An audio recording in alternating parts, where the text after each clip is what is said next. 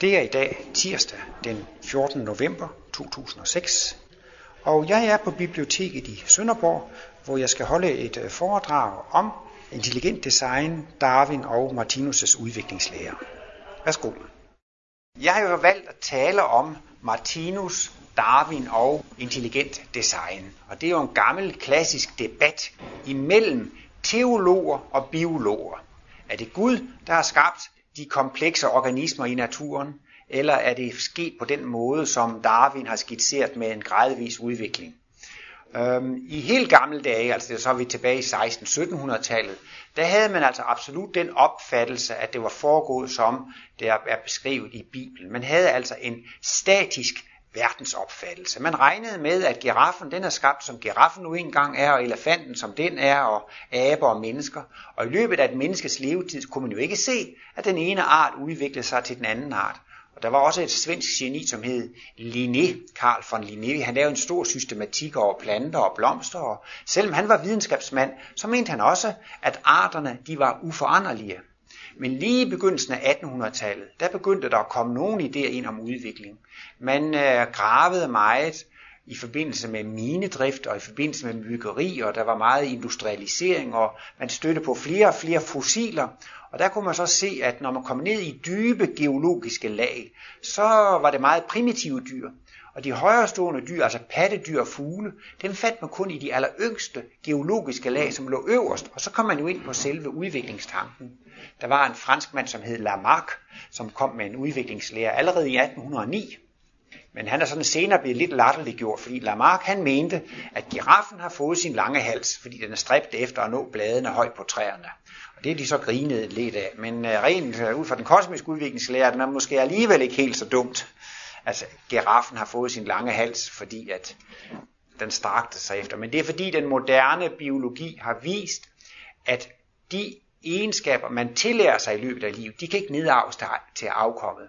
Altså, hvis man lærer noget i det løbet af det her liv, det er ikke noget, vi kan videregive give til børnene gennem generne og kromosomerne. Så, så han blev sådan lidt, lidt latterligt gjort, selvom han faktisk var den første, som lavede en udviklingslære på videnskabelig basis. Han havde fundet en masse fossiler i Paris' undergrund ved alt det graveri, de havde der, og han kom faktisk altså som den første. Så Darwin var ikke den første, og der var flere andre, der havde tanker om udvikling, men i hele den første halvdel af 1800-tallet, der bølgede det sådan lidt frem og tilbage. Men Darwin var måske den, der lavede det største eksperimentelle arbejde, han samlede en masse informationer i. Og i 1859, så blev Darwins bog om arternes oprindelse udgivet, The Origin of Species. Og det satte jo virkelig en brand i debatten, og der blev en kæmpe stor strid. Og hans bog, den blev lynhurtigt udsolgt. Det var vist bare i løbet af den første dag, så hele oplaget udsolgt, og ganske få dage efter havde de jo trykt et nyt oplag, og det blev udsolgt. Det blev en kæmpemæssig bestseller. Og allerede to år efter, at Darwin har udgivet sin bog om arternes oprindelse, så faldt man en forstening af øjlefuglen. Det er den, der hedder Archaeopteryx. Og det er så altså et mellemled mellem øjler altså øh, krybdyr og fugle. Og det satte jo en stormende brand i hele debatten, om det var gradvis udvikling, eller det var Gud, der havde skabt dem. Og den debat, den har faktisk stået på i 150 år. Og det interessante er så, at denne debat er blusset op igen i vore dage. Og det er over i USA, den er blusset op. Der er mange fundamentalistisk religiøse mennesker over i USA, og de så gerne, at man underviste i Bibelens skabelsesberetning i biologitimerne. Og der er jo nogen, der er jo i Bibelbæltet i sydstaten, og det er i Midtvesten, og der er nogle steder, der er man altså virkelig meget fundamentalistisk religiøse, og de vil faktisk ikke have, at man skal undervise i Darwins øh, udviklingslære. Og øh, det har de så gjort, og det er jo ligefrem gået til højeste ret flere gange, med at de altså fremturer med i biologitimerne at undervise i... Øh, Bibelens skabelsesberetning. Og det er altså lige frem gået til højesteret, og ved for højesteret er det altså blevet, der er det altså blevet dømt, det er forfatningsstridigt, det er ulovligt ifølge højesteret i USA at undervise i Bibelens skabelsesberetning i biologitimerne for skatteydernes penge. Man kan eventuelt gøre det i sine egne privatskoler. Og det er de jo meget ærgerlige over. Og, så, og det, det er jo sådan nok lige i midten af 80'erne eller i slutningen af 1980'erne. Altså, de måtte ikke undervise i det, fordi det var ikke en videnskabelig teori. så fik de den idé, jamen kan vi så ikke fremsætte Bibelens skabelsesberetning som en videnskabelig teori, så må vi jo da kunne få lov til at undervise i det. Og der opstod så det, man så i dag kalder for intelligent design. Og det var jo de her store økonomiske midler, store pengemidler, så de, de har også lige frem sådan uh, ansat nogle forskere. De har lavet noget, der hedder Discovery Institute, og, og der ansætter de så religiøse mennesker, som så kan forske i, at øh, det ser ud, som om, at, altså, at man kunne finde noget der i naturen beviste, at det er Gud, der har skabt det. Men nu må de jo ikke snakke om Gud. Så de satte et stort projekt i gang, som gik ud på at bevise, at Darwins udviklingslære om den gradvise udvikling, det er forkert. Men eftersom det skal være en videnskabelig lære, så må de ikke henvise til religion, og de må ikke henvise til Gud osv. Så, videre. så det de gør, det er, at de finder nogle ting ude i naturen, som de siger, det kan ikke være opstået på den måde, som Darwin har sagt det. Der må være en anden årsag. Der må være en intelligent årsag. Og så er videnskabelig grund, bum, så stopper de deres, deres forklaring der. Og der er så nogen, der har skrevet nogle bøger om intelligent design, og de bøger, de er faktisk blevet nogle bestseller i USA. Og det er faktisk blevet en helt religiøs bevægelse i USA, som går ind for intelligent design, og den får altså meget støtte i, i, i de brede befolkningslag. Men den er altså officielt fremsat som en videnskabelig teori.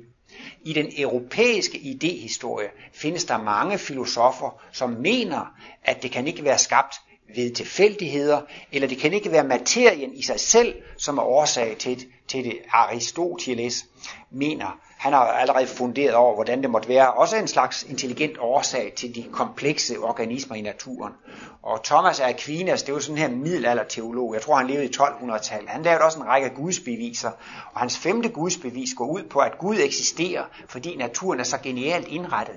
Så det må være Gud, der, der har øh, lavet det. Og den tyske filosof Kant, han mente absolut også, at det kan ikke være materien, som er årsag til dannelsen af de komplekse organismer. Han mente altså også, at det måtte være en, en, en, en, en dybere liggende årsag. Selv vores danske fysiker H.C. Ørsted, han blev jo kendt for at have opdaget elektromagnetismen. Han har faktisk i 1849-50 udgivet et stort værk, som hedder Ånden i naturen, og det ligger meget tæt op af Martinus.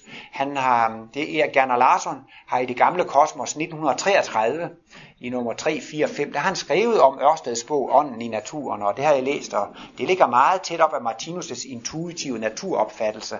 Og Ørsted argumenterer for, at det må være en ånd i naturen, og at Gud har skabt naturen takket være naturlove. Altså det er ikke sådan, at Gud sådan skaber hver enkelt, men takket være naturlovene, så, så må der være en skabende ånd. Så intelligent design, det er på den ene side altså en religiøs folkebevægelse i USA, men går vi tilbage til den europæiske idehistorie, så er der alligevel mange andre, som har haft en idé om, at de her ting kan ikke have skabt sig selv. Det, det, det må være en anden årsag til det. Og der er jo så altså opstået en, en vældig debat i dag, og jeg tror, den har raset faktisk i fem år i Danmark, altså hvor man virkelig har haft mange interviews i aviserne, og To, for to uger siden var der en radioudsendelse. Der var en dansk friskole, som ville undervise i intelligent design og skabelsesberetningen i biologitimerne på friskolen. Og så kommer det igen op i aviserne og op i radioen, at det valgte den der debat.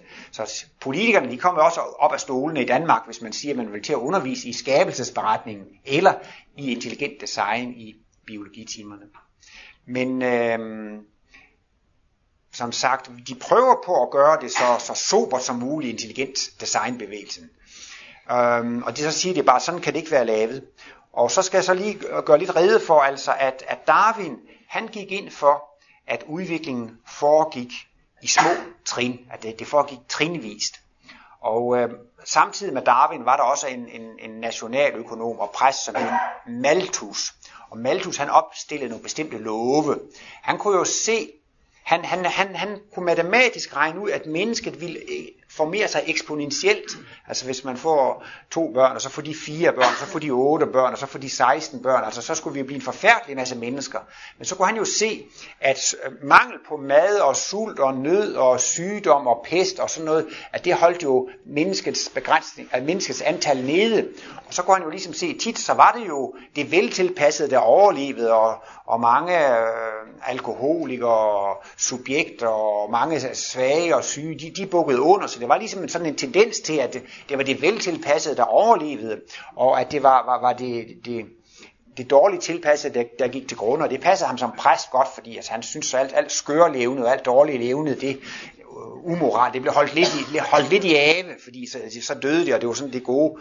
Og der fik Darwin altså en god idé, fordi ude i naturen, så er der jo nogle dyr, de får 100, de lægger hundredvis af æg, nogle lægger tusindvis af æg, altså de, de, de, de sætter meget, meget mere afkom i verden, end det har nogen som helst chancer for at overleve. Og så så Darwin, der er en kæmpe stor variation i, i, i, i naturen, og så er det kun de bedst tilpassede, der overlever. Alt det dårlige, det, det bliver altså sorteret ud. Så det mente han ligesom, det var årsagen. Og han mente så at kunne se, at der var en kæmpe stor naturlig variation. Så det der er de to hovedhjørnesten i darwinisme, det er, at der er en stor variation i naturen, ikke sandt? Og øhm, da man så fandt Øh, DNA-molekylet, det blev først faktisk forklaret næsten 100 år efter Darwin. I 1953, så fik man fast øh, først, først fastslået, hvordan DNA-molekylet, og jeg tror det er i 1967, man faktisk først lyser den genetiske kode og kan tolke, hvad de her forskellige nukleotider i DNA-molekylerne, hvordan de koder for en speciel proteinsyntese og sådan noget. Så det er næsten 100 år efter Darwin, at man faktisk først rigtig finder ud af, hvordan arvelighedslovene fungerer. Men det viser sig, at den moderne molekylær biologi, det kunne nemt passes ind i darwinismen. Og så i stedet for at tale om den naturlige variation, så taler man bare om mutationer. Der under kopieringen af DNA-molekylerne, altså de her, det er sådan en dobbelthelix, sådan en dobbeltspiral. Så når en celle skal dele sig, så bliver den der dobbeltspiral delt i to halvdele. Og hver halvdel laver en eksakt kopi af sig selv, og på den måde, så, så kan man altså få kopieret det gamle arvemateriale præcis. Men en gang imellem, så opstår der en fejl. Et nukleotid, ved en fejltagelse kommer der forkert nukleotid ind. Så kalder man det for en mutation. Og så er der så altså, der kan opstå mange fejl og andre tilfældige forandringer. Og så vil det jo klart, at som regel, når der kommer en fejl, det giver en dårligere overlevelsesevne. Men en gang imellem, så er man heldig, at den her fejl, den faktisk er en forbedret overlevelsesevne. Og så er argumentationen altså den, der sker så mange mutationer, og langt de fleste er mislykket. Men en gang imellem, en sjælden gang, så kommer der god en. Og så takket være, at de overlever i kampen for tilværelsen, så går udviklingen fremad. Og man taler altså om den naturlige udvælgelse, altså de bedst egnede er naturligt udvalgt til at overleve. Og i biologien taler man altså om den naturlige selektion. Og det er altså bare den naturlige udvælgelse. Så hele motoren og hele omdrejningspunktet i den materialistiske udviklingslære, det er, at der opstår mutationer, og takket være den naturlige selektion eller den naturlige udvikling, så er det de bedst egne, der udlever, overlever. Og derfor går udviklingen hele tiden fremad og opad. Nej, det ved jeg måske ikke, man kan sige. Åh, oh, det kan man godt. Men øh, i, i øh, naturvidenskaben, der har man altså et meget materialistisk syn, og man mener altså, at det er materien, som er årsag til udviklingen. Øhm, hvis man øhm, spørger den moderne videnskab, så starter det hele med Big Bang, og nogle få mikrosekunder efter Big Bang, så blev der dannet nogle brintatomer og nogle heliumatomer.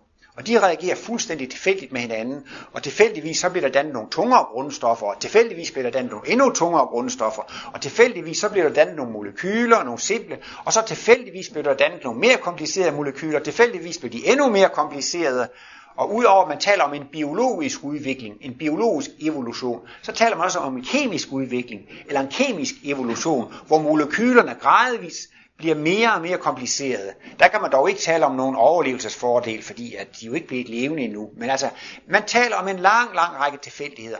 Og på et vist tidspunkt, så har man altså fået sådan nogle neurokemiske molekyler, som er blevet så komplicerede, at bevidstheden opstår tilfældigvis og af sig selv. Jeg ved ikke, om de regner med, at alle levende celler, men livet, det er altså opstået ved en tilfældighed. Og bevidsthed, det er altså opstået ved en tilfældighed. Og der mener man altså i naturvidenskaben, at bevidsthed, det er en materieegenskab. Altså det er en egenskab ved den fysiske materie, som har forårsaget, at der er skabt en bevidsthed. Så man siger altså, at, øh, at de bruger det, de i filosofi siger, at de mener, at, at bevidstheden og livet har en immanent, en immanent årsag. Det vil altså sige, at årsagen den bor i materien. Det er altså en, en fysisk materieegenskab, at bevidsthed og liv er opstået. Og øh, så er der nogen, der taler om, at der kan være en transcendent årsag til livet, altså en usynlig årsag til det. Og øh, hvis jeg skulle gå lidt ind på Martinus allerede, så mener Martinus jo altså, at øh, energien, summen af energi er konstant. Og det synspunkt, det deler Martinus med naturvidenskaben. Energien, den er konstant. Øh, men øh, for at bruge et kosmologiudtryk, så kan man også sige, at hvis energien er konstant, så er den evig. Altså er den er konstant, så kan den ikke op, så den aldrig opstå, og den kan aldrig forsvinde. Den er, altså, den er der altid. Jamen så er den jo evig. Men så går Martinus skridtet videre. Det er ikke bare energien, som er evig. Han mener også, at bevidsthedsfænomenet er evigt. Han mener, at livsfænomenet er evigt. Og han mener, at alle levende væsener har et evigt jeg. Og det er så noget, man ikke kan bevise. Men de andre kan altså heller ikke forklare faktisk, Øh, materialismen tror, at de har en skudsikker teori, der holder vand, den er helt vandtæt.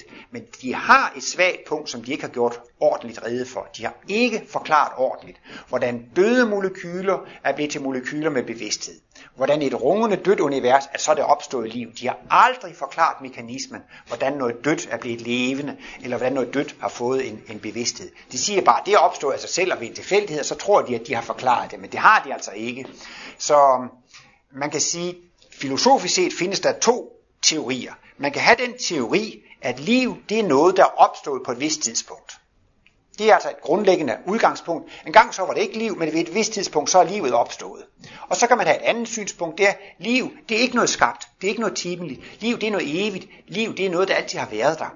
Og der, må man, der, der synes jeg faktisk, der er kosmologien og, og naturvidenskaben jævnbyrde. Hverken den ene eller den anden part kan bevise, at det ene eller andet er rigtigt. Men naturvidenskaben, de mener i hvert fald selv, at det er rigtigt, at livet er opstået på et vist tidspunkt.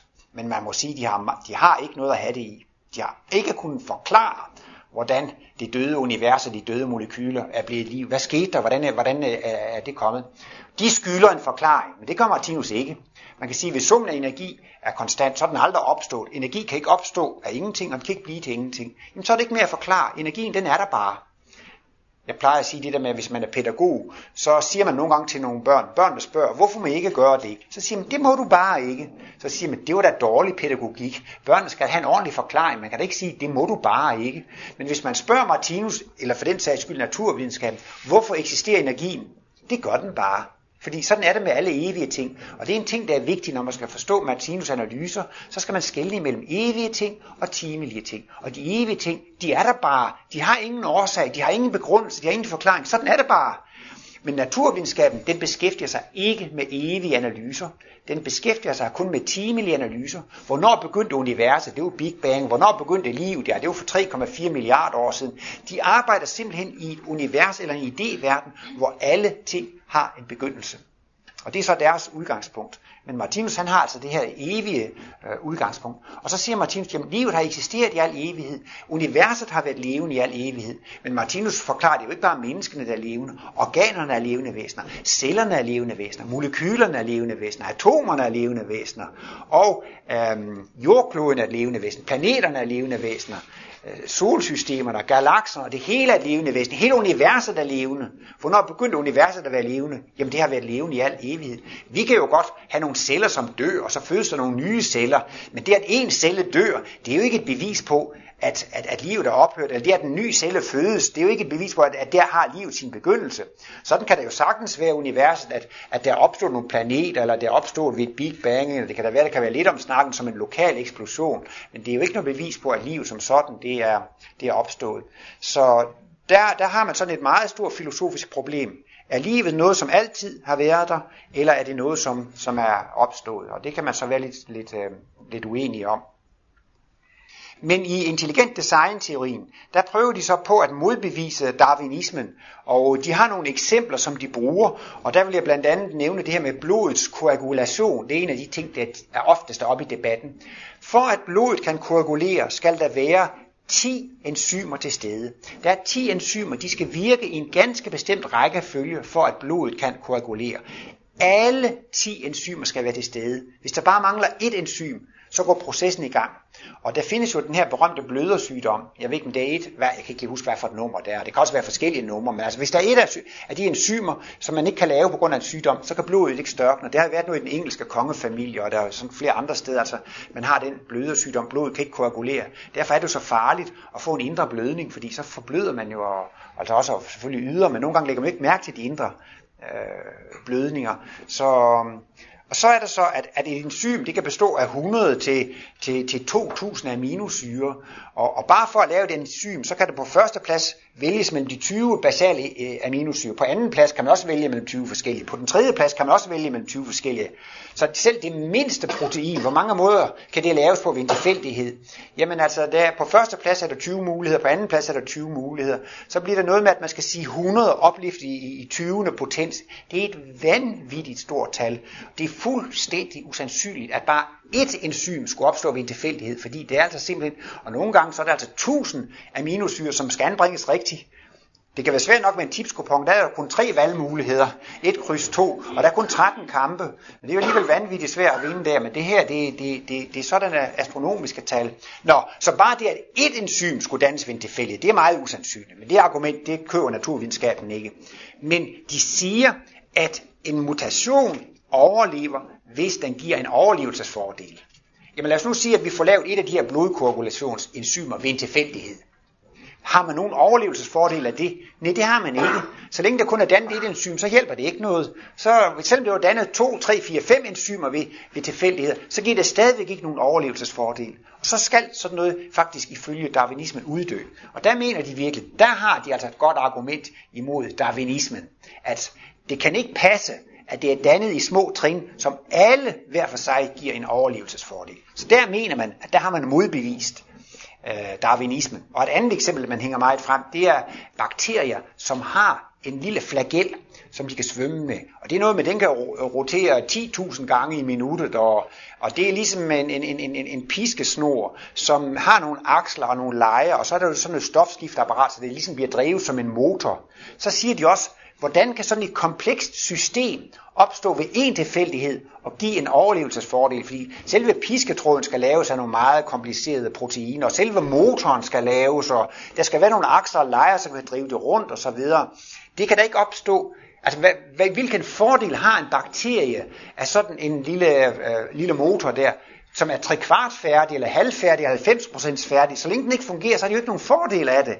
Så sådan nogle komplekse systemer, så har vi også noget af det her cellens stofskifte. Hvis man kan forbrænde sukker med ilt, så bliver sukker altså til vand og koldioxid. Og øh, det, det, det, det, det, det har altså det, det, det har brug for 20 bakterier. Jeg har læst biokemi en gang, så vidt jeg husker. Så er det, først er der noget, der hedder glykolysen, og der skal man bruge 10 forskellige enzymer. Så er der noget, der hedder krebssyrecyklus, der skal man bruge 5 enzymer mindst. Og så er der noget, der hedder elektrontransportkæden, der skal man bruge 5 enzymer mere. Der skal i hvert fald mindst 20 enzymer til at styre hele forbrændingen af, af, af, af sukker med ild, for det kan blive til koldioxid og vand. Og det er, det er jo så komplekst et apparat, ligesom, det er næsten ligesom en bilmotor. Og hvis bare man går hen og tager tændrøret ud af en bilmotor, så fungerer den ikke. Bare der er et sted, det går i stykker, så fungerer det ikke. Og sådan er det også hele med cellens biokemi. Bare man går hen og tager et enzym ud, så fungerer det ikke. Og det bruger de så også som argument for, jamen det kan da ikke være opstået i små tilfældige trin, fordi man kan ikke lave 20 enzymer i et ved en tilfældighed. Det vil sige, at man må gradvist opbygge det ene enzym efter det andet, uden at det giver en overlevelsesfordel. Og det er også, de bruger også tit det her med urmager-argumentet. Øh, der var også en engelsk teolog, som hed Paley. Jeg tror, det var 1805, han udgav en bog om, om som en, en, en, en teologisk udviklingslærer. Og så siger han, hvis man går ud i naturen og finder et ur, og åbner det, og ser, at der er viser, der er tandhjul og fjeder, så må man slutte, at det er en skabersværk. Det kan ikke være skabt ved en tilfældighed, eller være skabt af sig selv. Og det er så det argument, som dem, der går ind for intelligent design, bruger. De går altså især i gang med biokemien. Det er der, de har deres kraftigste argumenter, og siger altså, kan I ikke se, det er jo et helt maskineri her. Så de, de, de bruger, at der er analogier til menneskeskabte maskiner. Og når der må være en bevidsthed bag menneskeskabte maskiner, så må der også være en bevidsthed bag de her øh, systemer. Og, og så er det så, at de konkluderer, at Darwin har taget fejl. Der må være en anden årsag. Der må være en intelligent årsag. Men så får man altså ikke mere forklaring. Øh, og der er jo altså virkelig meget at sige om det her, men jeg kan måske lige kort sige, at Martinus mener, at der ikke blot er analogier imellem men, men menneskeskabte ting og vores organer og celler. Det er rent konkret sådan, at vores organer og celler har faktisk været maskiner i tidligere øh, tilværelser. Så Martinus mener altså, at alle vores, vores øje, vores liv, vores nyre og hjerte, nyrerne det er et fantastisk filtreringsanlæg, og hjertet er et utroligt pumpeanlæg, og leveren er en kæmpe kemisk fabrik, og øjet det er jo et fabelagtigt kamera, som er sluttet til en computer i, i form af hjernen osv. Hjernen det er jo en alletiders computer, og det mener Martinus faktisk, at det er altså i sin tid faktisk startet med sådan nogle opfindelser, som gradvist er blevet bygget ind i organisk materie. Men det, der er sådan det, det, det logiske i udviklingslæren, det er jo, at når det drejer sig om os mennesker, så kan vi se, hver gang vi har studeret, så er vi blevet klogere. Hver gang vi har trænet og øvet os, så har vi udviklet os. Det er virkelig en sandhed, at øvelse gør mester. Vil man være bedre til at spille klaver eller spille et instrument, hvordan kan man blive bedre til det? Ja, man skal øve sig. Man skal øve sig, der er ikke anden vej.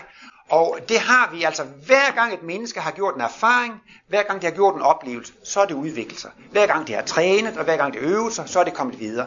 Det er så logisk, og det sidder jo så dybt i mennesker, altså det er simpelthen vejen i udviklingen. Men ikke desto mindre, når vi skal have naturvidenskaben til at forklare den biologiske udvikling, så er det ligefrem sådan, erfaringsdannelse spiller ingen rolle. Altså, hvis nu der er en mand, som er blevet geni i at spille musik, jamen han kan ikke ændre på sine arvanlæg arveanlæg, gener og kromosomer og give det videre til sine børn. Så det er selvfølgelig rigtigt nok. Det et menneske har lært, altså tillærte egenskaber, det kan et individ ikke give videre til sit afkom. Det er rigtigt nok. Men det har sådan bevirket, at naturvidenskaben siger altså, at tillærte egenskaber, de, de hjælper ikke i, i, i udviklingen. Og de mener altså, at det er kun de her mekaniske forandringer. Man mener, hvis nu der sker en mekanisk forandring i et gen, altså der sker en fejl og en mekanisk forandring, det gør, at det gen kan kode for en større hjerne, og det giver mere intelligens. Men de siger jo, det med Bibelsen, skabelsesberetningen, de siger, de tror på mirakler. Men det synes jeg, det sørger mig også et mirakel. Nu går vi ned og laver en lille teknisk forandring i et molekyle, og vupti, så har den produceret mere intelligens. Det synes jeg da også er noget af et mirakel, at når man bare øh, laver en mekanisk forandring i molekyle, så giver det altså en egenskab i form af mere intelligens. Så, så på en måde så, så tror de jo faktisk altså også på mirakler. Og det normale inden for videnskaben, det er, at hvis man har noget kendt, det kender man, så skal man så prøve at løse et problem i det ukendte område. Så slutter man jo for de lovmæssigheder, man kender i det kendte, og regner med, at det må være det samme i det ukendte. Men her, men her i den biologiske udvikling, der gør man det stik modsatte. Altså alt det, vi kender til inden for menneskets område, det er, at udvikling er baseret på erfaringsdannelse og øvelser og træning. Men når man så går over i naturvidenskaben, så skyldes det tilfældigheder. Og de her DNA-molekyler, de indeholder så meget information, så det er helt utroligt. Der er en ufattelig mængde. I har sikkert også fulgt med i det, at man lavede det her, det her for dolly ud fra en, fra en celle i, i yveret, ikke sandt? Og man kan også gøre det med en ko. Altså bare man tager en celle ud, så har en celle alle kromosomer i cellekernen. Der er så meget information i sådan en cellekerne, at man kan lave et helt voksen dyr ud af det. Og selvom det er en celle fra et koyver, ikke, så ved den, hvordan øjet skal dannes, og lever, og nyre, og hjernen, og hvordan hele organismen skal konstrueres, og den ved, hvordan den skal vedligeholdes med hormoner og enzymer, og hvor det hele skal reguleres. Det er en ufattelig mængde information, der ligger i de her DNA-molekyler. Et kromosom, det er altså det, DNA-molekyl, et meget, meget langt DNA-molekyl. Mennesket har 23 kromosompar, 23 fra faren og 23 fra moren. Og de her 23 kromosompar, der findes al den information, der skal til at konstruere det her. Og i biologien er man begyndt at tale lidt om informationsbaseret kompleksitet. Altså vores organisme er meget kompleks, og den er altså baseret på, at der findes noget information i de her molekyler. Man kan også godt lave en granitsten og nogle krystaller, men de er ikke gener og kromosomer. Det er ikke disse strukturer, man finder i krystaller og granit og sådan noget. Det er ikke baseret på information. Men i de levende væsener, det er et helt meget specielt fænomen. Der findes en information, som bagefter kan producere en stor kompleksitet. Men så spørger vi, hvor kommer den information fra? Og svaret er, den er opstået ved en tilfældighed. Og da man knækkede den genetiske kode, det var meget kompliceret, så fandt man ud af, at hvis der var tre ganske bestemte nukleotider i rækkefølge, så kodede det for aminosyren alanin, og var det tre andre, så var det cytosin, og man fandt ud af, at det ligefrem ligesom var, dengang man skulle tolke kileskriften og hieroglyferne og runerne og sådan noget, man var jo så, så glad, da man knækkede koden og kunne forstå det der alfabet. Og så, sådan er den genetiske kode altså også, dannet så genialt til, at Den information, der er i DNA-molekylerne, den kan oversættes ved en proteinsyntese, og så kan den information blive forvandlet til hormoner og enzymer, som så senere kan styre hele udviklingen af kroppen, ikke sandt? Hvordan er den genetiske kode, hvordan er det genetiske sprog opstået? Det opstod ved tilfældigheder. Så det er jo lidt mærkeligt, at når vi bliver fødte, så bliver vi født med en ufattelig stor mængde information i vores gen og molekyler. Den er opstået ved tilfældigheder. Så så er vi jo gode borgere, vi går i skole, og vi læser vores lektier, og vi bliver godt til vores arbejde. Vi træner og øver, og vi, vi bliver bedre. Og måske bliver man et geni i musik. Man kan selvfølgelig undervise andre lidt, men ens, hvis nu man havde oplevet genialitet i musik, det går faktisk i graven med en fordi at øh, det forsvinder, når man dør. Jamen det er der to absurde teorier. Den information, jeg bliver født med, den opstår af ingenting. Den opstår ud af den blå luft ved tilfældigheder. Så samler jeg information ind hele livet, og det viser sig faktisk, at det er mere eller mindre spildt, fordi når jeg dør, så fosser den ud i den blå luft. Det er der to mærkelige teorier. Information ved starten opstår ud af den blå luft, og til sidst så forsvinder den ud i den blå luft.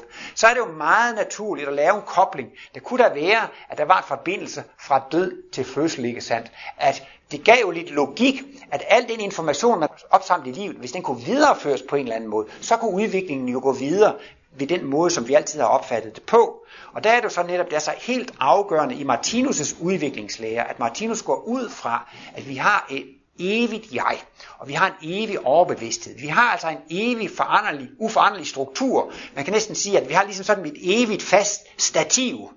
Og så kan vi hænge vores erfaringer op på det stativ der, sådan at selvom kroppen går under og dør, så bliver al erfaring og information, det bliver hæftet op på det der stativ, som er uden for den fysiske krop. Og de informationer, de bliver lagret i det, Martinus han kalder for talentkerner.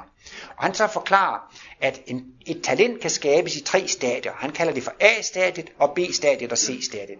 A-stadiet, der har man en, en viden, han kalder det også for A-viden. Det er dagsbevidst og hjernebevidst. Jeg forstår det, jeg kan huske det, og man kan arbejde bevidst med det. Det kan være, at man har hørt noget musik, og man nyder musik, og man forstår det med noderne, og så siger man, jeg vil gerne lære at spille. Så er ens musikalitet på A-stadiet. Man har en dagsbevidst forståelse for det, og man har et ønske om at lære det. I B-stadiet, så begynder man at træne og praktisere og øve sig. Og så begynder dagsbevidstheden at blive koblet lidt ud af det. Nogle gange så begynder fingrene at løbe lidt automatisk på, på tangenterne. Man behøver ikke tænke så meget om det. Og det er jo det fine ved at lave nogle talenter. Det aflaster dagsbevidstheden til at tænke på andre ting.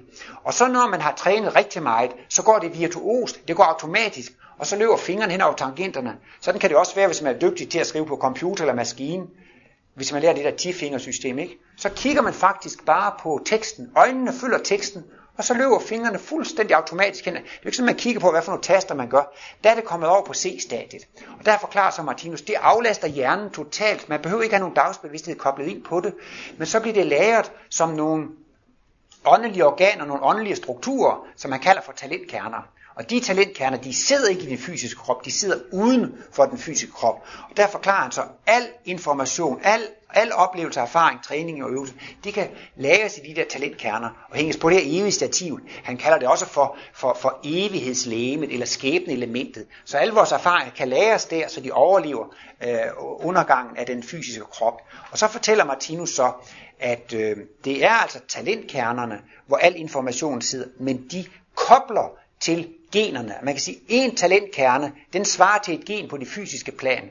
Og så siger man jo, at de her mutationer opstår ved tilfældigheder, men Martinus taler om, at de her talentkerner, de er lagret i det, han altså kalder for skæbneelementet eller evighedslæben. Han kalder det også nogle gange for X2 eller skabeevnen.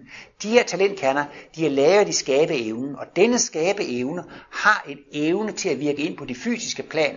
Går vi ind i genernes og kromosomernes verden, så går vi ind i atomernes og molekylernes verden, så går vi ind i en elektromagnetisk verden. Martinus forklarer, at bevidstheden det er også en elektromagnetisk verden. Talentkerner det er åndelige organer, som er bygget op af en elektromagnetisk struktur. Og derfor har denne elektromagnetiske struktur en indflydelse på atomer og molekyler, så de kan altså så at sige fremkalde mutationer. Og det er jo, der findes jo virkelig ikke noget liv på det fysiske plan. Nu kan vi sige, nu bøjer og strækker jeg min arm. Der er noget, der bevæger sig på det fysiske plan. Men grunden til, at det bevæger sig, det er, at jeg, mit jeg, har en bevidsthed, som er besluttet sig for at bruge det som et eksempel. Og der siger Martinus, det er jo bevidstheden, som styrer materien. Det er bevidstheden, der kontrollerer materien. Martinus siger lige frem, hele den fysiske verden er udkrystalliseret tanke. Det er jo til at forstå, når vi er i det her lokale lampen, den er jo udtænkt, og bordet er udtænkt af stolen, og dørhåndtaget, og tavlen, og kridtet, og skraldespanden, og overhead-projektoren. Alt, det kan vi jo godt gå med til, det udkrystalliserede tanke. Men selve biokemien, hjernens indretning og nyrenes filtrering af blodet, det er jo meget mere genialt. Og det er også noget, altså det gør Martinus så gældende, at naturens skabelse, de er også udtænkte.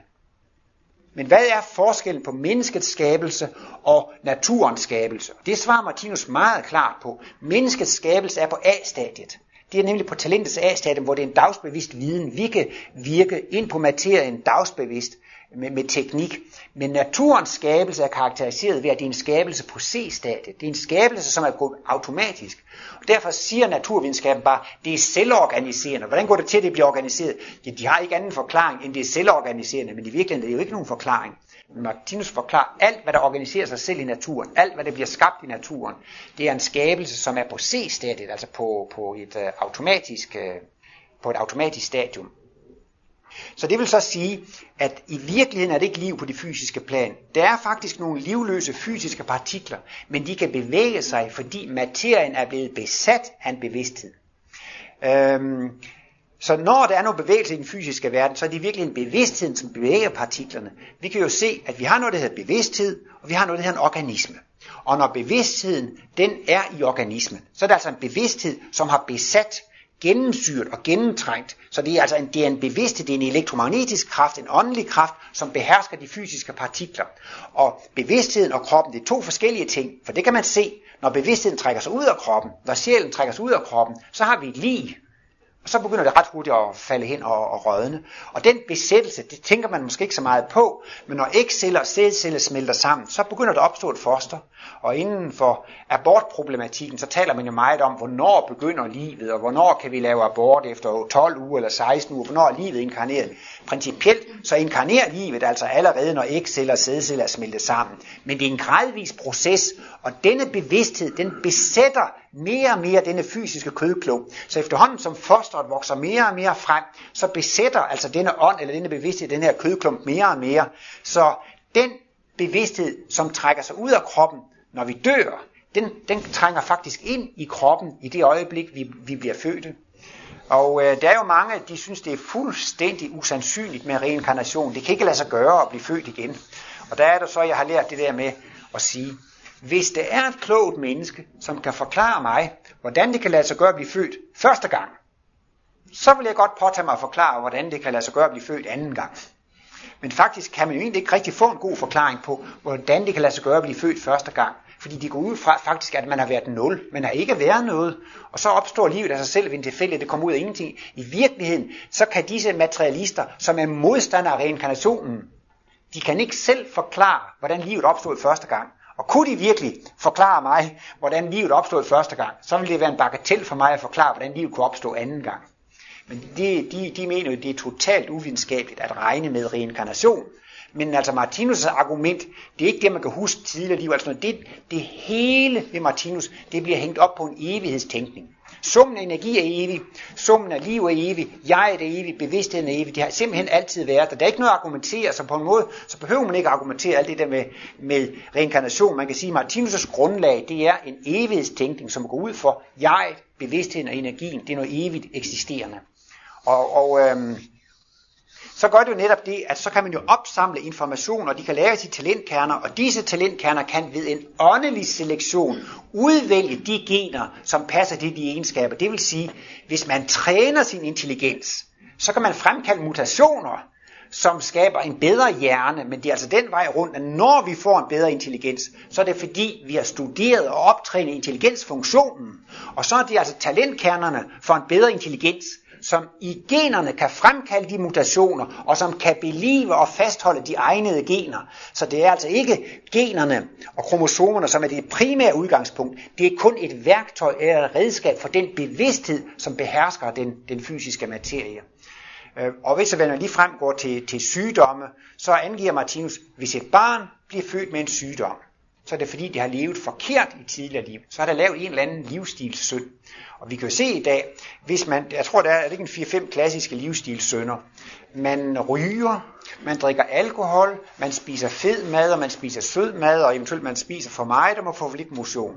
så er det næsten sikkert, at så får man hjertekarsygdomme, hvis man har alle de livsstilssynder, og der er meget stor risiko for, at man får gammelmandssukkersyge eller diabetes type 2. Der kan man i hvert fald se i dag, ikke sandt? livsstilen kan allerede give sygdom i det her liv, ikke sandt?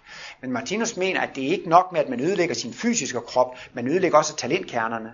Jeg læste også om en undersøgelse om, at astmabørn, de begynder at ryge tidligere end andre børn. Og børn og unge med astma, de ryger mere end andre børn og unge, måske de 15. Og lægerne kunne ikke forstå det. Det var et stort mysterium, fordi det er meget ubehageligt at ryge, når man har astma. De kunne ikke forklare det. Men det kunne man forklare ud fra Martinus' teori. Og Martinus har jo også ved en anden dag været inde på det der med, at hvis nu der er en mand, som er stor ryger, og man siger til ham, du må hellere holde op med at ryge. Hvis du ikke holder op med at ryge, så, så, så får du cancer, så dør du af lungekræft. Så svarer han, jamen det er jeg ligeglad med. Den fornøjelse vil jeg have. Jeg er ligeglad med, om jeg dør 10-20 år før tiden. Det spiller ingen rolle. Den nydelse vil jeg have. Og når jeg er død, så er problemet ud af verden. Så, så, så er det løst. Så siger Martinus, nej, det er da næsten det mindste problem, at han dør af kræft, fordi han har ødelagt talentkernerne for skabelse af sunde og normale lunger. Så problemet er meget større. Problemet er ikke løst ved, at han dør. Han har skabt et endnu større problem. Så når han så bliver født i næste liv, så bliver han altså født med nogle talentkerner, som skaber nogle dårlige lunger, der ikke fungerer så godt. Og derfor må man gå ud fra, at folk, som bliver født med en lungesygdom, altså astmatiske tendenser, det skyldes altså, at de har ødelagt deres lungefunktion på en eller anden måde i tidligere liv. Jeg ved ikke, det kan man selvfølgelig gøre på mange forskellige måder, men det var jo nærliggende at tro, at de kunne have ødelagt deres talentkerner for skabelse af sunde lunger, på grund af, at de har røget i tidligere liv. Og så siger Martinus, en hver vane, man opøver, den bliver man født med i næste liv. Hvis man har opøvet musikalsk talent, så bliver man opfødt med det, men musikalsk talent i næste liv. Men man kan også opøve, opøve dårlige vaner, man kan opøve uvaner, og det er også det med at ryge, det bliver en hel vane. Der er jo mange, der ryger til sidst, til sidst når man er blevet store ryger, det er tit, man lægger ikke engang mærke til, at man har røget en cigaret, men man kan godt se på askebæret, hov, nu ligger der tre skodder, men man har næsten ikke engang tænkt på det, fordi man ryger, man er så travlt og optaget, man ryger helt automatisk, ikke? Man har fået en vane for automatik for at ryge. Og så er det jo klart, at hvis man har røget i et tidligere liv og kommer ind i næste liv, så har man den vane med sig. Og det kan forklare, hvorfor astmatiske børn de begynder at ryge før og tidligere end andre, fordi de simpelthen får den vane med sig. Så der er ligesom to forklaringer. De har lungesygdom, fordi de har ødelagt nogle talentkerner. Og den der vane med, de kan lade være med at ryge, det er altså så at sige en uvane eller et talent, man har, man har opøvet i, i tidligere liv. Så i hvert fald så kunne Martinus kosmologi give en god forklaring på den der. Så det mener Martinus altså. Han skriver også meget om det i den lille bog, Den ideelle føde, hvor han anbefaler en vegetarisk levemåde. Og der går han også ind på, hvordan man kan ødelægge sig selv med narko og med alkohol og, og, og med tobak. Og det er altså meget alvorligt. For det er ikke bare det, man bliver syg i det ene liv. Det er simpelthen det, at man kan ødelægge det for sig selv flere liv fremover. Og Martinus har været inde på, i de groveste tilfælde, hvis man er alkoholiker i et liv, så vil man i næste liv begynde at, at, at, at drikke endnu tidligere som ung. Og i næste liv, man kommer igen, hvis man fortsætter, så vil man begynde, næsten begynde at drikke som et stort barn osv., og man synker dybere og dybere ned i alkoholismen. Og man kan ødelægge sig selv ved, som alkoholiker 3-4 liv, og så kan man lige frem blive født som mongolbarn, som åndssvag, som multihandicappet. Så alvorligt kan man ødelægge sine sin talentkerner.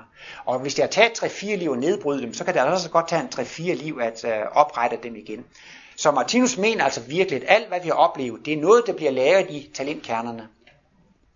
Der er mange store berømtheder, som skriver en biografi ved slutningen af deres liv. Og jeg synes, det er enormt interessant at læse om Einstein og Niels Bohrs liv. Altså de store stjerner og store personligheder. Det er interessant at læse deres biografi. Men i virkeligheden, så skriver alle mennesker deres egen biografi. Vi har alle sammen skrevet vores biografi i form af vores DNA-molekyler. I form af generne og kromosomerne, der har vi skrevet hele vores historie. Hele vores udviklingshistorie fra encelleorganisme igen planteriget og primitive dyr og højrestående dyr og højere pattedyr. Hele den historie, vi har været igennem i den biologiske udvikling, den er faktisk skrevet ned i generne. Og man kan sige, at der har man faktisk lavet en fysisk udskrift af sin udviklingshistorie. Hvis man sidder og skriver på computeren og skriver et stort dokument, og sådan, så sidder man og skriver, og så siger man, nu må jeg hellere lave en ny udskrift. Og så sidder man og læser på den, og så sidder man og skriver videre et par dage efter, så laver man en ny udskrift, og hver gang man laver en udskrift af det her dokument, så bliver dokumentet jo større, og det står mere og mere. Og der kan man så faktisk sige, altså, at hver gang vi har levet et liv, så, så har vi altså fået mere materiale ind i computeren, og så siger vi, at nu må jeg hellere lave en ny udskrift. Og hver gang man bliver født på ny, så laver man en ny udskrift i form af DNA-molekylerne. Så det synes jeg også er sådan en, en sjov lille analogi, at DNA-molekylet, det er vores egen biografi. Den fortæller den historie, vi selv har haft i, øh, i, i tidligere liv.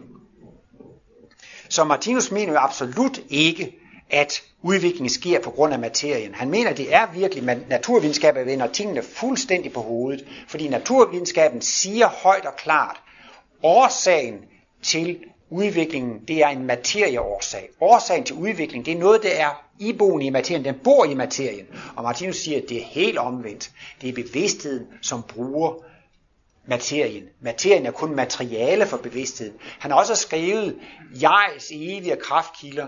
Jeg mener, det er halvdelen af livets bog, bind to, jegs evige kraftkilder. Og der er der netop, han siger, al materie, såvel fysisk som åndelig materie, det er tjenende ånder for jeg og bevidstheden, ikke sandt? For at man kan handle, så skal man jo have noget at handle igen, og for at man skal opleve, må der være noget materiale, man kan opleve. Så altså al energi, al materie, det er som tjenende ånder for al den fysiske verden, det er, det er manifesteret tanke. Hele den fysiske verden er udkrystalliseret tanke, så der er det jo virkelig meget store modsætningsforhold. Når man så taler om intelligent design og Darwin, det er da mærkeligt. Hvordan kan man blive ved med at skændes i 150 år, men er stadigvæk ikke blevet enige? Jamen jeg mener, at årsagen er, at begge parter har en god sag. Der er noget sandt i begge teorier, for ellers kan debatten ikke fortsætte. Hvis den ene debat, det ene argument var helt ude i den blå luft, så vil det forsvinde. Og den gode sag, som darwinismen har, det er, at udviklingen foregår gradvist og i små trin. Darwin han siger, hvis det kan bevises, at der har været nogensinde en organisme, som ikke er opstået i små gradvise trin, så falder hele min teori fra hinanden. Og det kan man sige, men det kan kosmologien. Martinus i den grad, der bekræfter han jo darwinismen. Martinus siger, basis for al udvikling, det er erfaring og oplevelse, træning og øvelse. Og det vil sige, at al udvikling foregår fuldstændig kontinuerligt. Martinus argumenterer i den grad for, at der er ingen spring i udviklingen. Den er totalt gradvis. Så der har darwinismen jo en god årsag. Men de mener altså stadigvæk, at årsagen til, at vi udvikler os, det er rent materielt. Det er bare tilfældigheder og de bedste egnes overlevelse. Det er det, der, der driver udviklingen frem. Erfaring og oplevelse spiller ingen rolle. Det, det er jo øh, højst ejendommeligt. Så de kan jo konstatere, at den gradvise udvikling finder sted. Men intelligent design, og så så er der også nogen, man kalder for kreationister. Det er dem, der tror bogstaveligt på Bibelens skabelsesberetning. Men de har altså også en god sag. Fordi Martinus mener vidderligt, der er bevidsthed bag al udvikling. For det første er det jo væsenets egen bevidsthed, når vi træner og øver og oplever. Så er det jo vores egen bevidsthed, som er med til, at vi laver vores erfaringer. Det er det, der bringer udviklingen frem. Men Martinus er altså også med til, at der faktisk er en intelligent årsag. De er jo så, de kalder det intelligensdesign intelligent design, og Martinus han taler også om visdomsriget. Og visdomsriget, det er det fjerde rige i spiralkredsløbet, hvor intelligensen dominerer. Så det er faktisk også intelligensriget. Og Martinus siger, at når de levende væsener kommer ind i intelligensriget eller visdomsriget, så kommer de ind i guddommens skabeværksted, i guddommens arkitektværksted. Og alle de opfindelser, man har gjort i den fysiske verden, de kan bruges, og så kan de blive indbagt i levende organismer. Uh, han siger for eksempel, på en måde, så er en bil jo et organ i mennesket. Vi har måske en røremaskine i køkkenet og en kværn og hvad ved jeg. Vi bruger jo de der apparater. Det er jo ikke en del af vores krop, men det er næsten lige før det er et organ. Man kan sige, mine ben det er et bevægelsesorgan. Nu bevæger jeg mig ved hjælp af benene. Jamen en bil det er da også et bevægelsesorgan, ikke? Men bilen, den skal jo lige have noget benzin og lidt olie, og nøglen skal drejes rundt. Men på en måde, så er bilen jo egentlig et bevægelsesorgan for os, og alle de apparater, vi har i køkkenet, på en måde er det næsten en, en del af vores organisme. I stedet for at stå og skralde med en kniv og sådan noget, så putter de det vej i maskinen, så gør den det for os. Og så er det så altså, at Martinus har en lang række analyser af, hvordan ånden, den gentrænger den, den mineralske materie i meget, meget ringe grad, men gradvist så kan ånden gennemtrænge det lidt mere i planteriget, og det kan gennemtrænge det endnu mere i dyreriget. Og Martinus har også i bogen bisættelser forklaret, hvordan det sådan gradvist faktisk, at de her ydre organer, som vores maskiner, de kan gradvist omdannes til uh, biologisk materiale, altså vegetabilsk, animalsk materiale, og de kan altså gradvist indbygges i en levende organisme. Og det er noget af det, man beskæftiger sig med i visdomsrigt, at lave sådan nogle opfindelser, hvordan det kan indbages. Man har også diskuteret meget med øjet, og øjet det er en opfindelse, fordi et hvert kamera det har en linse og en, og en billedflade, og, og det kan stille skarpt og lysfølsomhed, som Martinus argumenterer i allerhøjeste grad for, at øjet er en opfindelse. Øjet har engang været et kamera, der er et fotografiapparat.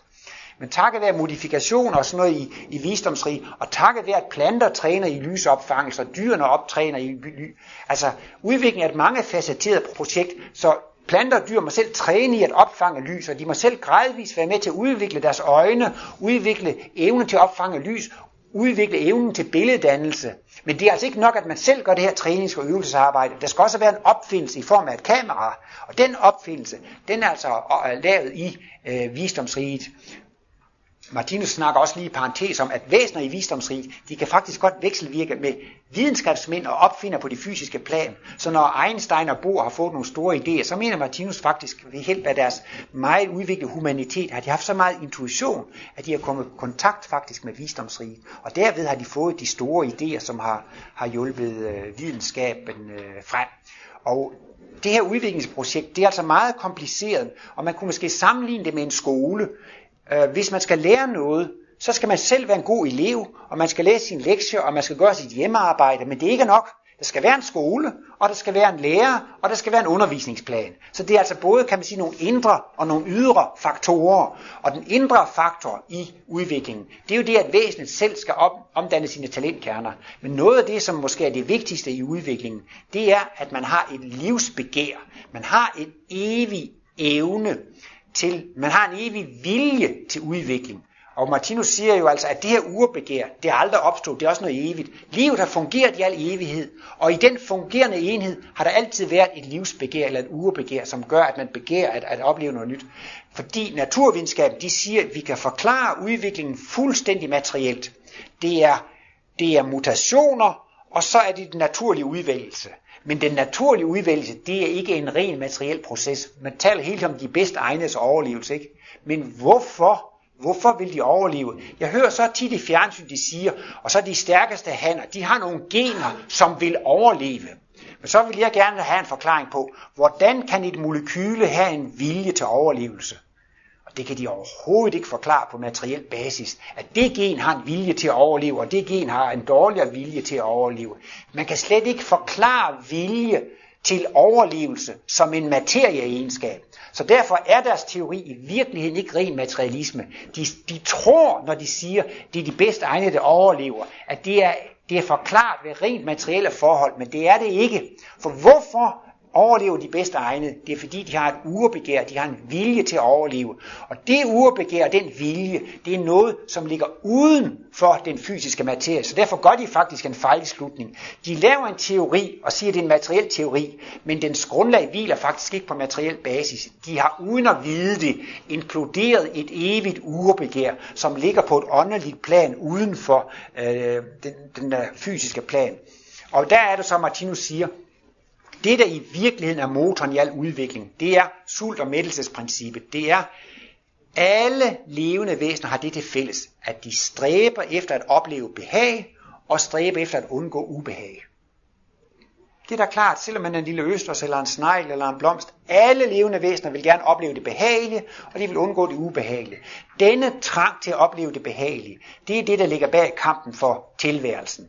Og det er en nydelse at få opfyldt sine ønsker, det er en nydelse at få opfyldt sine længsler og begær, ikke sandt? Og det er det, der er den drivende kraft i udviklingen. Det er ikke mutationer og de bedste egnedes overlevelse. Det er ikke materieegenskaber, det gør. Det er simpelthen ønsker og længsel. Og det synes jeg, det er noget af det dejligste i Martinus kosmologi, at det, der ligger i det, det er, alle ønsker, alle længsler går i opfyldelse. I kan godt slappe af at sænke skuldrene. I behøver ikke at være bekymrede. Alle jeres ønsker går i opfyldelse. Men problemet er tålmodighed. Vi vil gerne have, at det skal opfyldes nu og i det her liv. Men det er ingen i dette lokale, som kommer til at dø med alle ønsker og længsler og begær opfyldte. Men så får vi heldigvis flere liv.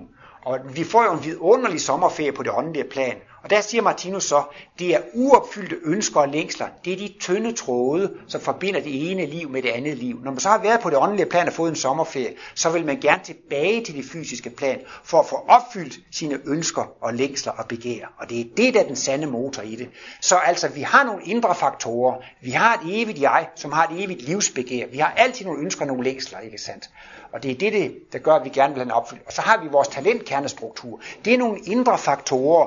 Og Martinus han argumenterer også for, at alt i livet har en mening. Han siger, livet vil jo være totalt meningsløst. Livet det vil være en torturanstalt, hvis naturen eller livet havde givet menneskene nogle ønsker og længsler, som ikke kunne opfyldes, så var det jo virkelig tortur. Jeg ved ikke, om I kunne forestille jer, at man har nogle børn, og så har man en pose slik, og så går man bare og holder det her pose slik foran børn, og de får det aldrig nogensinde. De vil have det, men de får det aldrig nogensinde. Det vil man jo sige, det er grusomt, det er nærmest tortur, ikke? Så siger Martinus, jamen tænk, hvis livet kunne være sådan, at livet er sådan, at det har puttet nogle ønsker ind i folk, som aldrig kunne opfyldes. Det vil da være tortur, og det vil være meningsløst. Så argumenterer Martinus også for, jamen tænk nu, vi har det varmt og bekvemmeligt. Vi mennesker er født ind på et udviklingstrin, hvor vi har varme og tekniske bekvemmeligheder.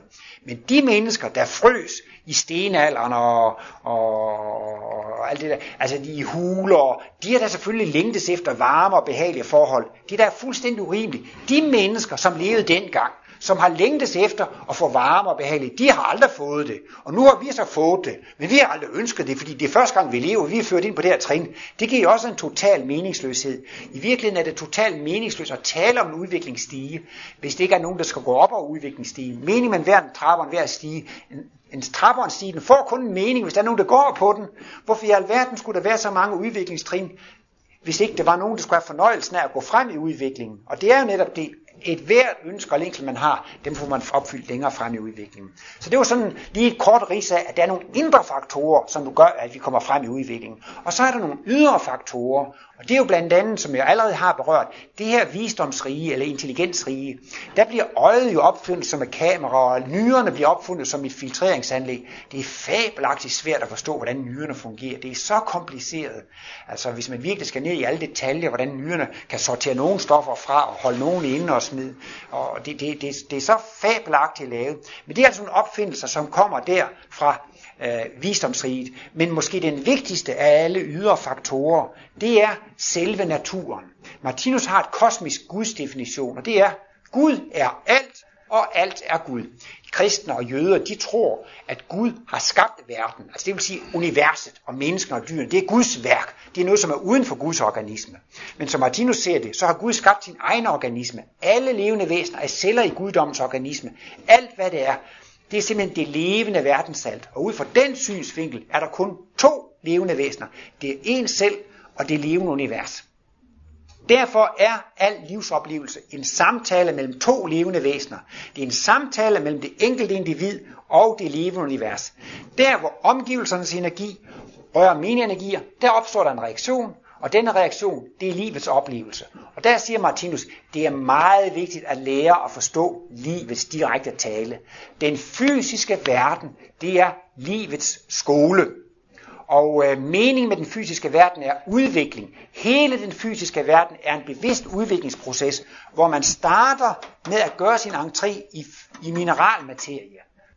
Man har knyttet noget mineralmaterie til sig, men man har endnu ikke fået bevidsthed ind på det fysiske plan. Planter kan opleve en lille smule på det fysiske plan, og dyr kan opleve endnu mere, man er ved at trænge ind på det fysiske plan. Meningen med den fysiske verden er, at vi skal udvikle os frem til at få kosmisk bevidsthed. Mening med den fysiske verden er en udvikling frem mod fuldkommenhed, og vi skal lige frem blive til mennesket i Guds billede. Vi skal blive kristusvæsener, vi skal blive gudevæsener, og et fuldkomment væsen er et væsen, som kun kan være til gavn, glæde og velsignelse for levende væsener. Det er udviklingsmål. Hvis man går ud og snakker udvikling med naturvidenskaben, de siger, det er dybt religiøst at mene, at der er en mening med udvikling, og der er en plan. Altså, det er uvidenskabeligt at operere med en intelligent årsag til udvikling. Det kan kun være tilfældigheder. Og konklusionen er, at livet opstår ved en tilfældighed. Det er tilfældighed, det styrer det. Og det er simpelthen, livet er meningsløst. Det er tilfældigheder, og vi må bare prøve på bedste vis at affinde os med livets tilfældigheder og, og, og, og urimeligheder.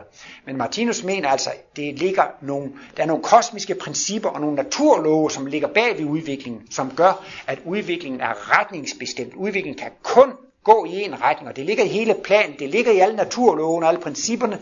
Udviklingen kan kun gå fremad og opad mod fuldkommenhed. Og det hænger netop sammen med, at, at, at vi kan komme al vores erfaringsdannelse op på sådan et, et evigt stativ. Tiden løber, og jeg skal lige prøve hurtigt lige at runde af med, at den vigtigste ydre faktor, det er det, at livet taler til os. Eller lige frem for at bruge et religiøst udtryk, Gud taler til os. Alt hvad vi oplever gennem andre levende væsener, det er Gud, der taler til os. Og et af de vigtigste principper i undervisningen i livets skole, det er en konsekvenspædagogik. Og det er altså det, man det hedder karmaloven eller skæbneloven. Al den energi, man sender ud, den kommer tilbage. Og det nærmeste, man i naturvidenskaben kan begrunde det, det er faktisk i kraft af Einsteins relativitetsteorier. I den moderne astronomi, når man skal beskrive universets opbygning, så er man nødt til at beskrive det ved hjælp af Einsteins relativitetsteorier. Og de indebærer, at rummet krummer, og at enhver bevægelse kun kan gå efter krumme baner. Så det er en naturlov, og det er også ifølge Martinus. Og når noget dødt ikke kan sætte en bevægelse i gang, det er kun noget levende. Det er kun det levende væsen til jeg, som kan sætte en bevægelse i gang. Og når den kun kan gå efter en krum bane, må den nødvendigvis komme tilbage. Og det er karmaloven eller skæbneloven. Man kan også godt sige, at Newtons tredje lov, den siger, aktion er lige med reaktion. I naturvidenskaben, det grundlæggende i naturvidenskaben, det er loven om årsag og virkning. Og man må faktisk sige, hvis den dybeste konsekvens af loven for årsag og virkning, det er det samme som karma-princippet, som skæbneprincippet. Og det vil sige, at vi kommer ind i et univers, hvor vi ikke ved, hvordan tingene fungerer. Martinus siger, at der findes ikke noget ondt, der findes kun uvidenhed. Et af Martinus mest kendte citater er, der hvor uvidenheden fjernes, ophører det onde med at eksistere.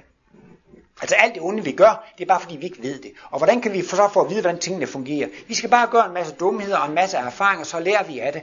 Og vi gør så mange fejl, og vi gør andre meget, så meget ondt. Men det gør ikke noget, for al den energi, vi sender ud, den kommer tilbage. Og så får vi lov til at opleve virkningen af vores egne handlinger. Og det ubehag, vi har påført andre, det ubehag kommer vi selv til at opleve. Og derfor tager vi altså gradvist afstand fra det ubehagelige og vil kun gøre det gode. Og vi finder ud af, at den eneste vej til at blive lykkelig, det er at gøre andre lykkelige. Og det bliver altså, at, at karma-princippet vil virkelig, det lærer folk i praksis, at tage afstand fra det, men også når man begynder at forstå det teoretisk, så går udviklingen altså hurtigere, når man begynder bevidst at arbejde med på sin egen udvikling, ikke sandt? og kun vil gøre det gode, fordi det virker godt. Det er et humoristisk, har Medicinus sagt. Min mission er at vise, at det betaler sig at være god. I dag ser det ud som om det betaler sig at investere i fast ejendom og aktier og, og faktisk at rave til sig og blive, blive millionær. Tænk, hvis man på videnskabelig basis kunne vise, at det betaler sig at være god. Det var noget, der ville flytte nogle milepæle. Og det er derfor, Martinus har skrevet sin åndsvidenskab. Og det vil komme til at blive basis for en ny verdenskultur, hvor man vil leve sammen i fred og kærlighed og harmoni. Og det er så altså netop fordi, at man kan begynde at forstå, hvordan livets love fungerer, og hvordan udviklingens love øh, fungerer. Og det vil så altså føre frem til en, en, en ny verdenskultur, hvor vi, vi vil øh, alle sammen efterhånden få, få kosmisk bevidsthed. Og det Martinus viser med sine analyser, det er, at der findes ikke noget ondt. Der er noget, der er ubehageligt. Men når vi oplever det ubehagelige selv, så, så, så får vi medfølelse. Når vi selv har lidt, så får vi medlidenhed. Og det giver så humanitet og kærlighed. Så skæbneloven, alle de fejl, vi har gjort, vi får lov til at opleve konsekvensen af alle vores fejltagelser og alt det onde, vi har gjort. Men det, når virkningen kommer tilbage, så udvikler det humanitet og kærlighed. Og derfor altså er karma-princippet altså et, et meget øh, kærligt princip i selve livets skole. Og Martinus, han sagde tit i sin foredrag, den største sætning i Bibelen, det er der, hvor man lader Gud sige, lad os skabe et menneske øhm, i, i, i vort billede, efter vores lignelse. Altså det betyder, at hele den fysiske verden er sat på sådan en formel i Bibelen. Altså alt i den fysiske verden, det sigter til, at vi skal blive i Guds billede. I stedet siger Martinus, vi lever i et bevægelsesocean. De bevæger sig i mikrokosmos, mellemkosmos, makrokosmos. Hvad er det for noget med alle de bevægelser? Og så siger Martinus bare med tre ord. Gud skaber bevidsthed. Al det bevægelse, vi overhovedet kan opleve, det er udtryk for en og samme ting, og det er, Gud skaber bevidsthed. Meningen med den hele den fysiske verden er, at bevidstløse mineraler via planter og dyrestater, ikke sandt, så skabes til at blive et fuldkommet menneske med kosmisk bevidsthed. Så hele den fysiske verden, det er altså et meget bevidst guddommeligt skabeprojekt, som fører nødvendigvis og naturbundet og lovbundet alle væsener frem til at blive kærlige kristusvæsener eller kærlige gudevæsener. Tak for opmærksomheden.